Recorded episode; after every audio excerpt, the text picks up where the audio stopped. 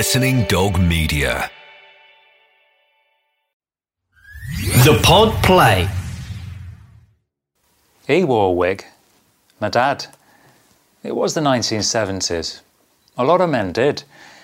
Even his big hero, Frank Sinatra, had one. Bobby Charlton never, though, but he probably should have. My dad was a concreter in the shipyard and dead proud of it. He used to mix sand, cement, and water all day and then spread it out on the floor until he could play a bloody snooker on it. It was strong as hell. It'd almost break your fingers if you shook your hand. There's a picture of Dad, my older brother John, sister Shirley, and me when we were kids in our backyard one summer afternoon. I was about five, and we've all got our tops off and we're flexing our muscles like bodybuilders. Dad must have been in his mid 30s, and he looks great, like a fight hungry boxer. Well, his body does.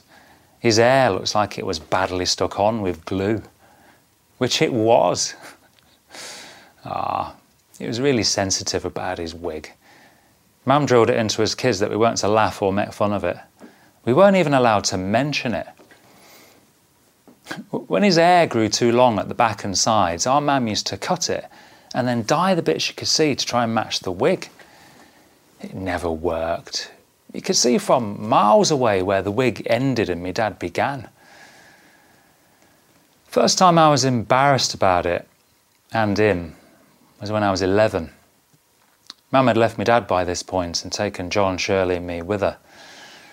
I was going on a school trip to Wembley to watch England schoolboys, and uh, it's what people these days would call a lads and dads day out.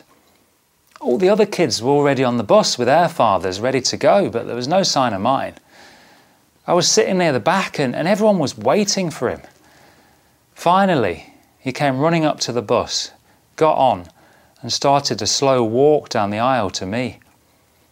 Everyone was staring at him, and I could see the other kids covering their mouths, trying not to laugh. Then, just before he sat down, Kevin Gallagher on the back seat shouted at the top of his voice, Wig! That was it then. The old bus erupted. I still can't remember now what his reaction was, but not long after that, he stopped wearing it. It's always troubled me that I never stood up for him and that I was embarrassed about him on that school trip. But I was too young, I guess.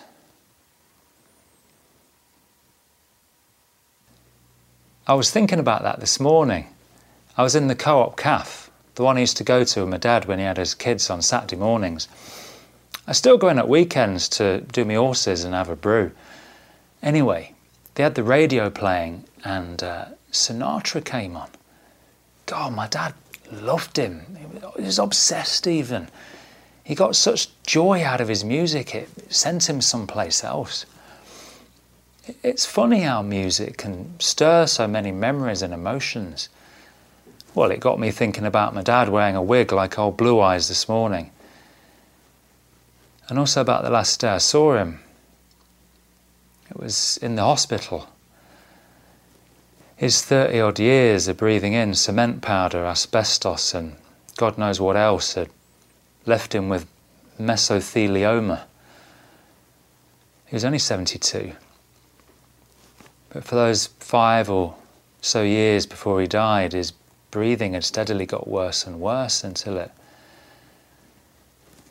stopped. When I saw him on that last day, he he couldn't speak anymore and he was on a ventilator. It was when iPods had just come out and, and I bought one and I stuck his favourite song on it Summer Wind by Sinatra. I stretched over him, trying not to dislodge the wires and tubes, and put the buds in his ears. As soon as I hit play, it was miraculous. His eyes opened wide and he half smiled and his head sank back in the pillow.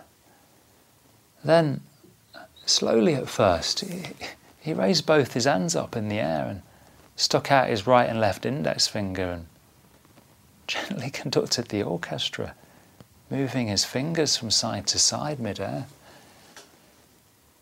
I don't know who or where or what he was thinking about, but for those three blissful minutes, he, he was transported to a different, better world.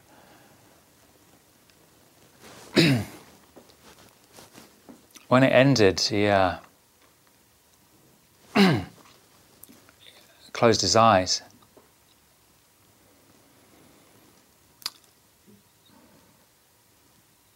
That's the last I saw him. The Pod Play.